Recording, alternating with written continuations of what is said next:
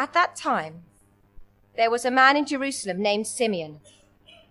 He was righteous and devout and was eagerly waiting for the Messiah to come and rescue Israel. The Holy Spirit was upon him and had revealed to him that he would not die until he had seen the Lord's Messiah. That day, the Spirit led him to the temple. So when Mary and Joseph came to present the baby Jesus to the Lord as, require, as the law required, Simeon was there. He took the child in his arms and praised God, saying, Sovereign Lord, now let your servant die in peace, as you have promised. I have seen your salvation, which you have prepared for all people. He is a light to reveal God to the nations, and he is the glory of your people Israel. Jesus' parents were amazed at what was being said about him. Then Simeon blessed them. And he said to Mary, the baby's mother, This child is destined to cause many in Israel to fall and many others to rise. He has been sent as a sign from God, but many will oppose him. As a result, the deepest thoughts of many hearts will be revealed, and a sword will pierce your very soul. Anna, a prophet, was also there in the temple. She was the daughter of Phanuel from the tribe of Asher, and she was very old. Her husband died when they had been married only seven years. Then she lived as a widow to the age of 84. She never left the temple, but stayed there day and night, worshipping God with fasting and prayer. She came along just as Simeon was talking with Mary and Joseph, and she began praising God. She talked about the child to everyone who had been waiting expectantly for God to rescue Jerusalem. When Jesus' parents had fulfilled all the requirements of the law of the Lord, they returned home to Nazareth in Galilee. There the child grew up healthy and strong. He was filled with wisdom, and God's favour was on him. This is the word of the Lord. Thanks be to God.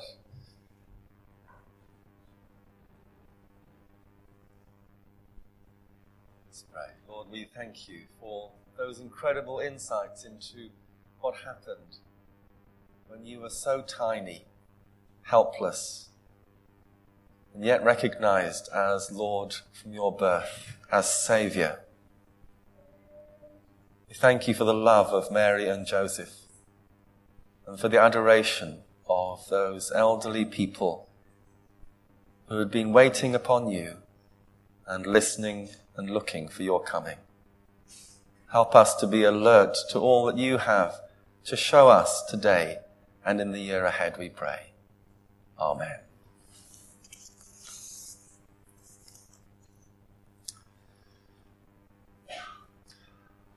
I can't think of any greater hope or desire for a new year than to live in God's light and to die in God's peace. If our time comes to die this year, we want to feel a sense of thankfulness, a sense of I've done everything that I have been asked to do, that God wants me to do. And I want to feel that I'm in a place where I can be at peace with my Lord and with one another. That was true for Simeon. It was something that was extraordinarily revealed to him, that he had been shown by the Holy Spirit that he would not die until he'd seen the Lord's Christ, the Messiah.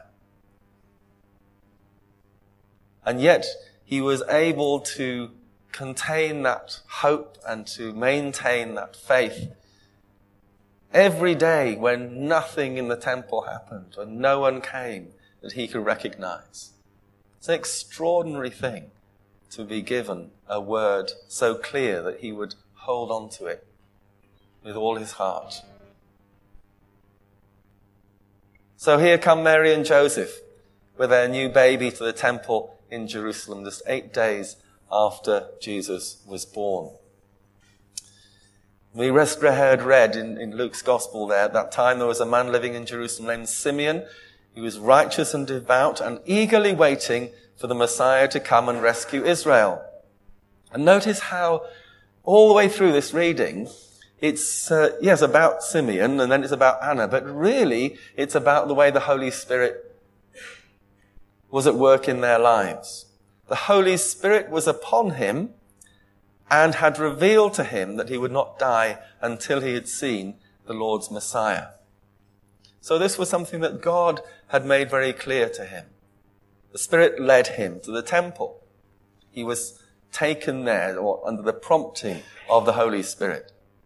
So when Mary and Joseph came to present the baby Jesus to the law, to the Lord, as the law required, Simeon was there. He was in the right place because he'd been conscious of the leading of the Holy Spirit and the revelation of God's Spirit.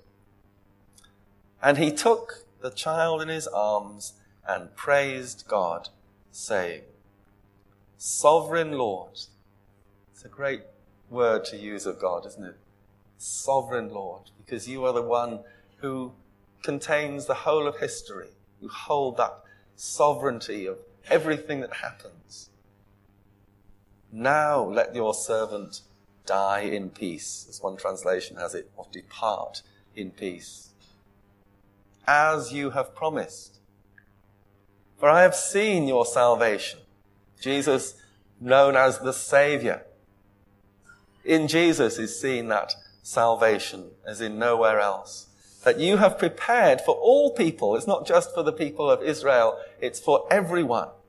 He is a light to reveal God to the nations and he is the glory of your people, Israel. In other words, he fulfilled the promises of old and he looks to the new things that God is going to do in people's lives. The Holy Spirit, the gift of the Holy Spirit was upon him and he'd been blessed in a way that was quite extraordinary. Simeon was living in the light and walking in the light of God's word.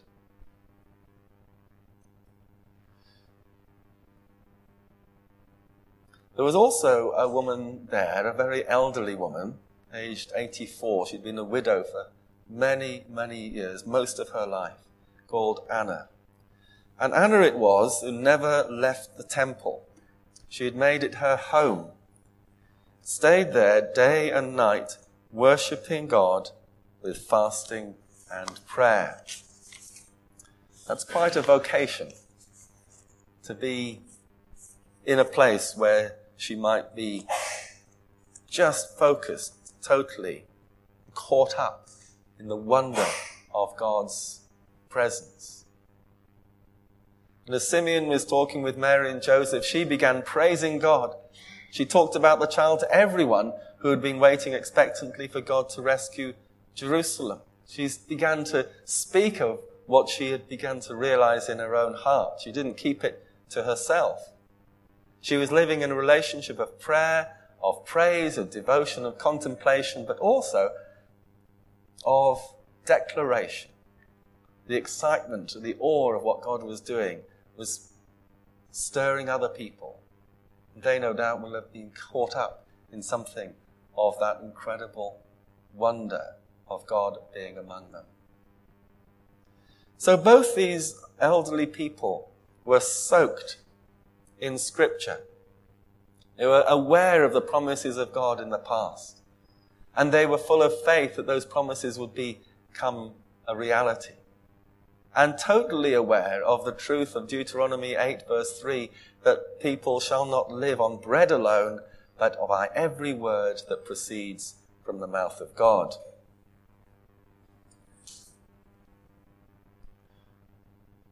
Those words remind us that we ourselves come alive as we can hear and inwardly digest everything that comes from God Himself.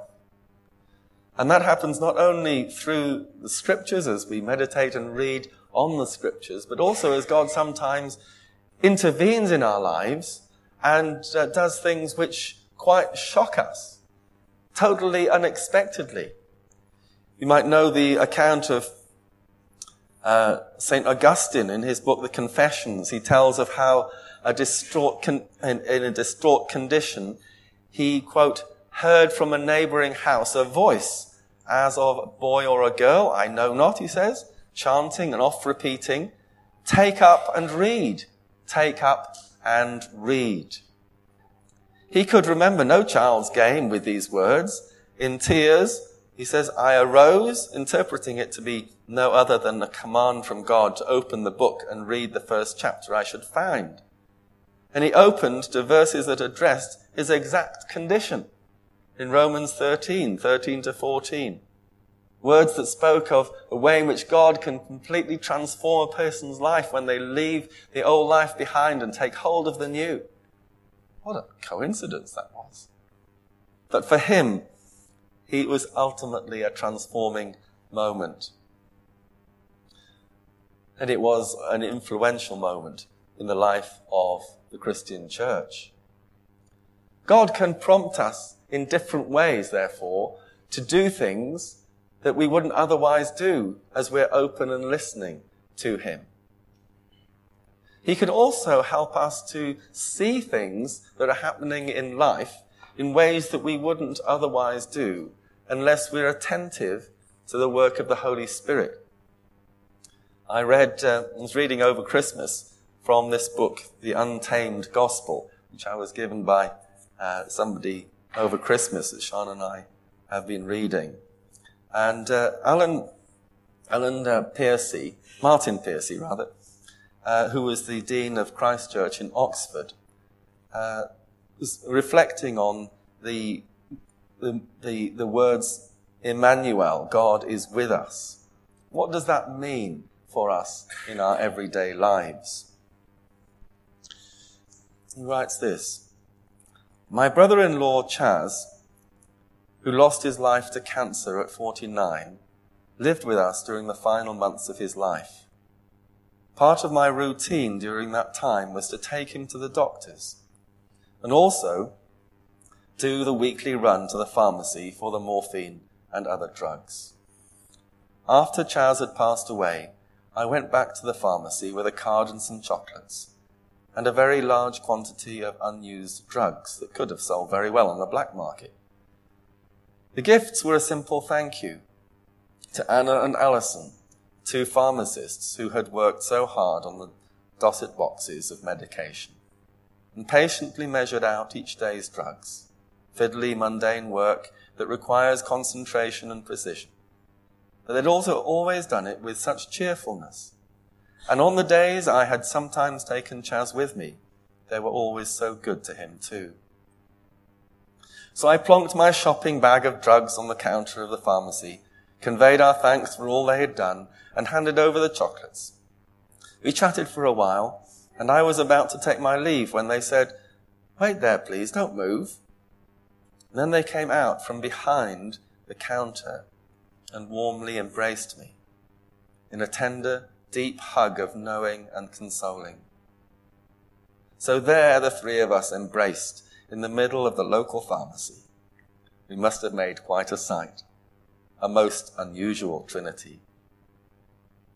And in a real sense, this is what Christmas is. God leaves his station and comes round to our side of the counter. He does not stand apart from us, remaining aloof, as it were, measuring out love and grace behind a distant counter. He enters the world from our side and embraces us here in our pain and loss. He knows our losses. He consoles us. He is Emmanuel, God with us.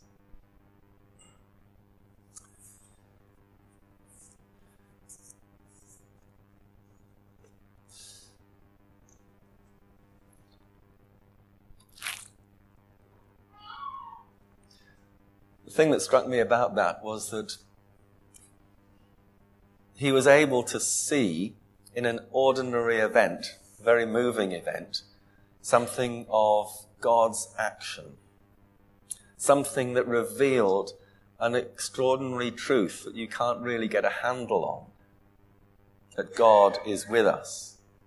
You know, he was able to write about that in a way that brings it home to us all that God comes to where we are and enters our world. Our world, even if it's a world of grief and loss. So God is at work in so many different ways, in different people's lives, revealing himself to others, prompting us to do things that we might think, gosh, how did that ever happen? Why did I do that? And one person here I've asked to say, uh, to share his experience of something that's been going on in 2017, has experienced something of that in, uh, in, in his life. Alan, would you like to just come forward a minute?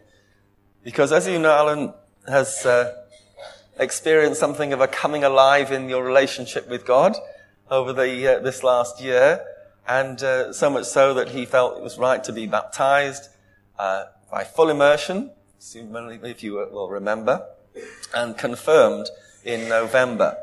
So, Alan, would you just tell us what happened after that and your thinking about, because you, you, you asked me, didn't you, about possibility of a retreat? I did, yes. Well, uh, can you hear me right? We'll just put this uh, closer to your mouth. Yeah, so um,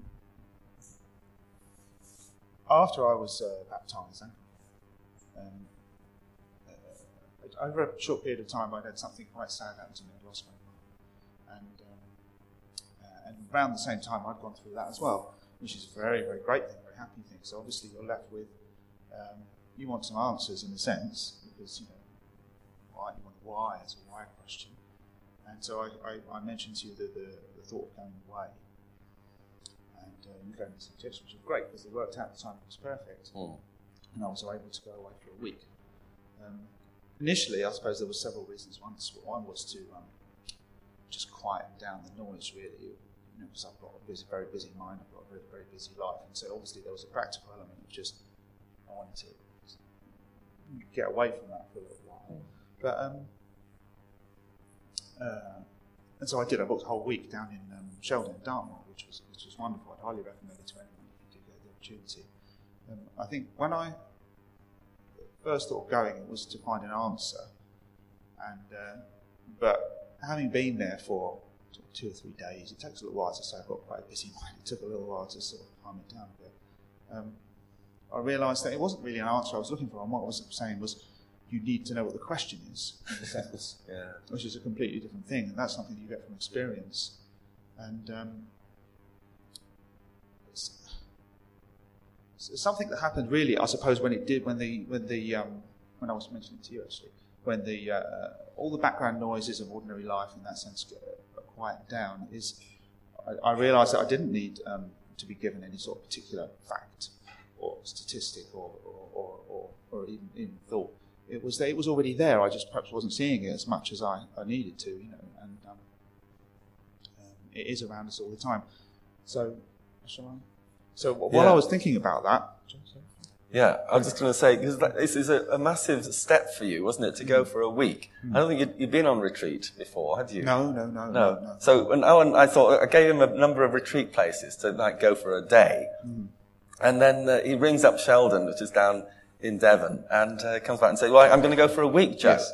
And I thought, oh no, this is going to be terrible because to try and do a whole retreat, most of it is silent for a whole week uh, is a phenomenally stiff challenge, I think. But, you know, the, the process that that took you through, because you had an openness to God and a way of, of handling it, which I think was able, enabling you to sort of see things and, and understand things and listen to God in a way that you hadn't done before, was, was quite amazing. Just tell me a little bit about the experience of stillness that you found there. Well, it's it's very helpful to be there and to be still because the, the community members are um, they just provide that in a sense. They just they know they provide that sort of environment. But in a sense, it's not something that you actively do. It's it's something that happens as a result of something else. Yeah. So you can take things away, and then you'll find that um, um, it's already there. You know, the, the stillness is already there, and it was um, something that I hadn't perhaps recognised before. It's something that, for you particularly, because you're sort of in charge of lots of IT stuff and mobile phones and all the technology, was to- is totally your element, isn't it? Mm-hmm. So to be in a place where there wasn't anything of that, because No, well, I you didn't you were take- asked whether you'd like to have an internet ni- Yes, link, I- and you said no. No, well, I, I didn't even take a phone. I didn't take a laptop. I didn't take a tablet. I didn't even take my step counter on my wrist. You know, I thought get away from everything. And when I arrived, um, I was still on the M4 mindset. You know, and I was still worrying about what was in my bags and things like that. And I arrived, and um, uh, a very lovely lady sort of announced myself and said, you know, I'm here for the week. And uh, she was saying, well, we'll get to show you your room. And then she said, well, you want the Wi-Fi password because some people do. We've actually got Wi-Fi now. And I said, um, no, actually, that's one of the reasons I'm here. I'm off grid this week. And, and I half expected her to say something like, um, oh, yes, isn't it terrible that internet use this day, these days, and mobile phones, they, they, they trap our lives and all this intellectual stuff. But she didn't. She just stopped and looked right at me and said, well done. which is, that's the atmosphere that you're surrounded in, in a place like that, which makes it a lot easier to do, you know. In that time, then, obviously there was plenty of looking at the scriptures and trying to mm. listen to what God was saying through it mm. all, make sense of the huge trauma of your bereavement and the, the movement in your own faith journey as well. Mm. But something that you told me about, which was quite, uh, I think, quite a unexpected thing that happened, was your insight about parables. Yes. Tell us a little bit about that.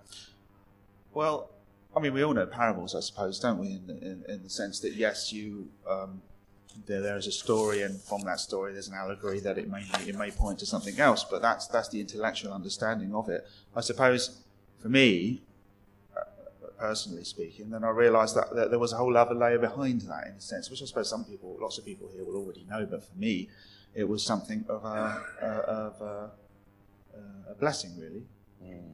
to see that. And so I was trying, I, and I got this because Joe had said to me, make sure you write it down, make sure you take a journal. And it hadn't really occurred to me, you know, and then my wife said as well, you should really do that. So I was writing a lot of stuff. And, uh, and you can see actually from the beginning, it's much more uh, discursive, and at the end, it's, it's, it's uh, much stiller kind of understanding writing.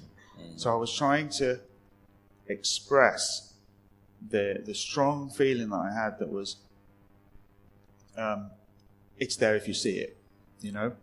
Say that Um, again, sorry? It's there if you see it. It's there It's if you not a it. question that it's not talking or that God isn't talking to us at all. It's a question, you know, we're not listening all the time. And, uh, and in still moments like that, that becomes uh, very, very obvious. Yeah.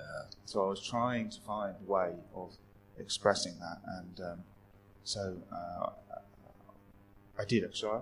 Yeah. So I wrote a very tiny little story because I realised actually at that point that um, you can't really express that outside of parable. You can't really express parable outside of parable. That's the point because you kind of broken you've broken it at that point. So here's a tiny little thing that I wrote, which I I will share, which which to me was um, right in the middle of where I was for that week. So, Can I uh, just check if people can hear okay at the back? Yeah. Yeah, okay. It's just a tiny little thing, but that's the whole point, it just expresses something. So it says, There was once a father who loved his children, and um, one day his children were taken away and imprisoned. And uh, the father wanted to get a message to the children to tell them they loved them and missed them terribly.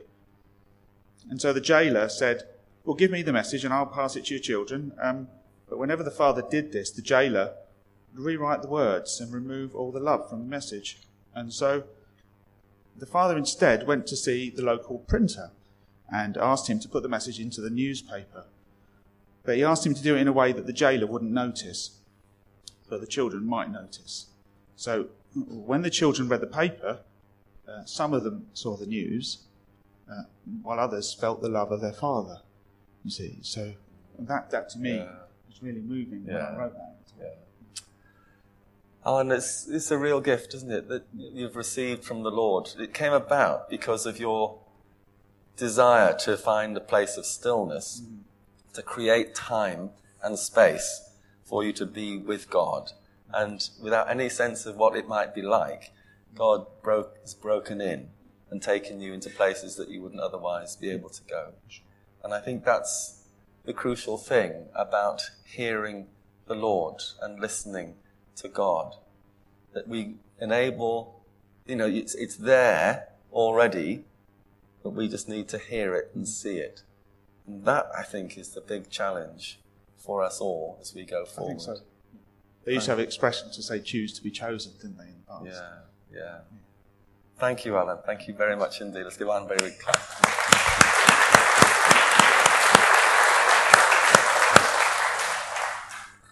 So, just to draw things together, I think that illustrates the way in which God will speak to us. In fact, not just speak to us, the fact that God is speaking continually in His world. And through His Word, by His Spirit, He enables us to tune into that and to see the truths that He's wanting us to pick up on. If we have eyes to see and we're seeking to understand more of who God is and what His purposes are for our lives. As a church, I am sensing that God is calling us to go deeper with Him through His Word. Not that we might learn the Bible better, not that we might read the Bible more. In a recent survey among Christians, uh, it was found that 55% of Christians in this country uh, don't even read the Bible at all. Um, the fact is that reading the Bible is a great thing to do. And we have the Bible Challenge, the 2018 Bible Challenge that you see referred in your um, Christ Church Life that Peter Misselbrook has put together, that the comms team have put online, where we can put, uh, we can look every single day at a passage from Scripture that Peter's uh, done some commentary on and a short prayer. It's a beautiful piece of writing. Can go through the whole of the New Testament day by day and complete reading the New Testament in a year. That is described in Christ Church Life as the, the great Bible reading challenge. But I, I don't think that's much of a challenge myself. Anybody could spend five minutes a day, you know, on a lunch break or just popping into, you know, before you have breakfast or whilst you're having breakfast, reading the Bible study thing. And, you know, you've done it then, ticked it off, great. That's not a big deal, is it? The big challenge for me is whether we can be in a place where we can hear what God is saying through those words. Now that's the challenge. Being open to the revelation of God through His Word and being open to His Spirit in life and sensing what God is showing us, is revealing to us, as He did with Simeon and Anna, about Jesus, about the salvation that He has for us. Being alive to God, to the world that He has entered by and through the person of Jesus. And praying that we might have ears to hear and eyes to see God's presence in everyday life. That's, for me, the big challenge for 2018. And I want to commit myself to it. And I pray that we as a church might do that in all seriousness with a great sense of expectancy. Because, wow, when God speaks and we hear, transformation happens. Let's pray.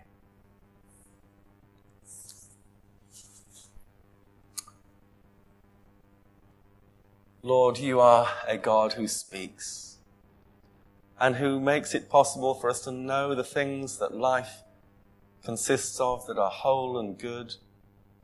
We pray, Lord, that your Spirit would so excite us about what you have for us in this new year, that you would reveal to us the good things that you have prepared and the ways that you have prepared for us to walk in, that we might with joy follow the footsteps of the saints and find in you the richness of life that you offer to us in Jesus. In whose name we pray. Amen.